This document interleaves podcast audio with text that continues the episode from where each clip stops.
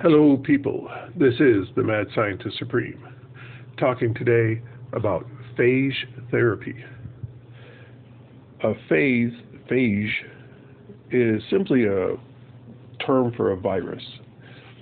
Interestingly enough, bacterial infections can be combated with viruses. Just as you can be affected by viruses, so can bacteria. Now, in the early days of antibacterial infections, um, the West came up with penicillin. Penicillin became huge. But that was in the Western sphere. In Russia, in the Soviet Union, anything dealing with Western medicine was considered wrong and bad because obviously the decadent capitalists had invented it. So they went with phage therapy. They went about discovering the viruses that attack the bacteria that make you sick. So, on a piece of gauze that you would put over a wound, they impregnated it with many types of phages, many types of viruses that only attacked bacteria, didn't attack humans, didn't attack living tissue that we need. So you get an, uh, a wound, you put on a bandage over it, and if there are any bacteria there that are harmful, they would be attacked by the phages in the bacteria in the bandage, and you would not we would not get sick from the bacteria. And as the bacteria died from the phage, it creates more phages or more viruses, which kill the other bacteria. An extremely efficient system. So,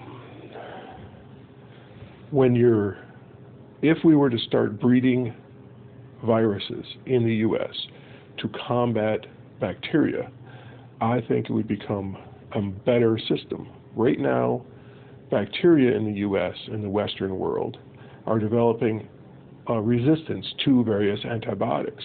There are some uh, bacteria, such as tuberculosis, some strains of tuberculosis which are immune to all antibiotics. It's no longer curable. Well, if we were to breed a virus that attacks the tuberculosis bacteria, it would then kill the bacteria.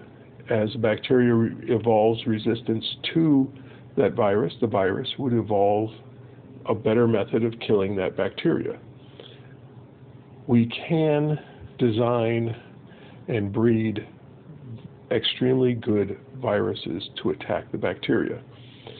On occasion, people get uh, cut and they get a super bacteria in them that is just it kills them. We've had that's very rare, but it does occasionally happen. Well, if we had access to or the doctors had authorization by the FDA to use phage therapy, we could kill those bacteria rapidly and save several lives. I encourage you to consider bringing forth getting building your own phage therapy systems and have them just in case. They're not authorized by the FDA, of course. So any use of them would have to be under the umbrella of self use. Under biohacking, you can use them on yourself, but you cannot use them on others. It's a lot, a lot of expense in order to develop the phage therapies, to develop uh, viruses that kill specific bacteria that are harmful to humans, but it's worth it and viruses being so small can be easily um, let loose in the air. So that's my idea for phage therapy. Thank you very much. This has been the Mad Scientist Supreme, signing out.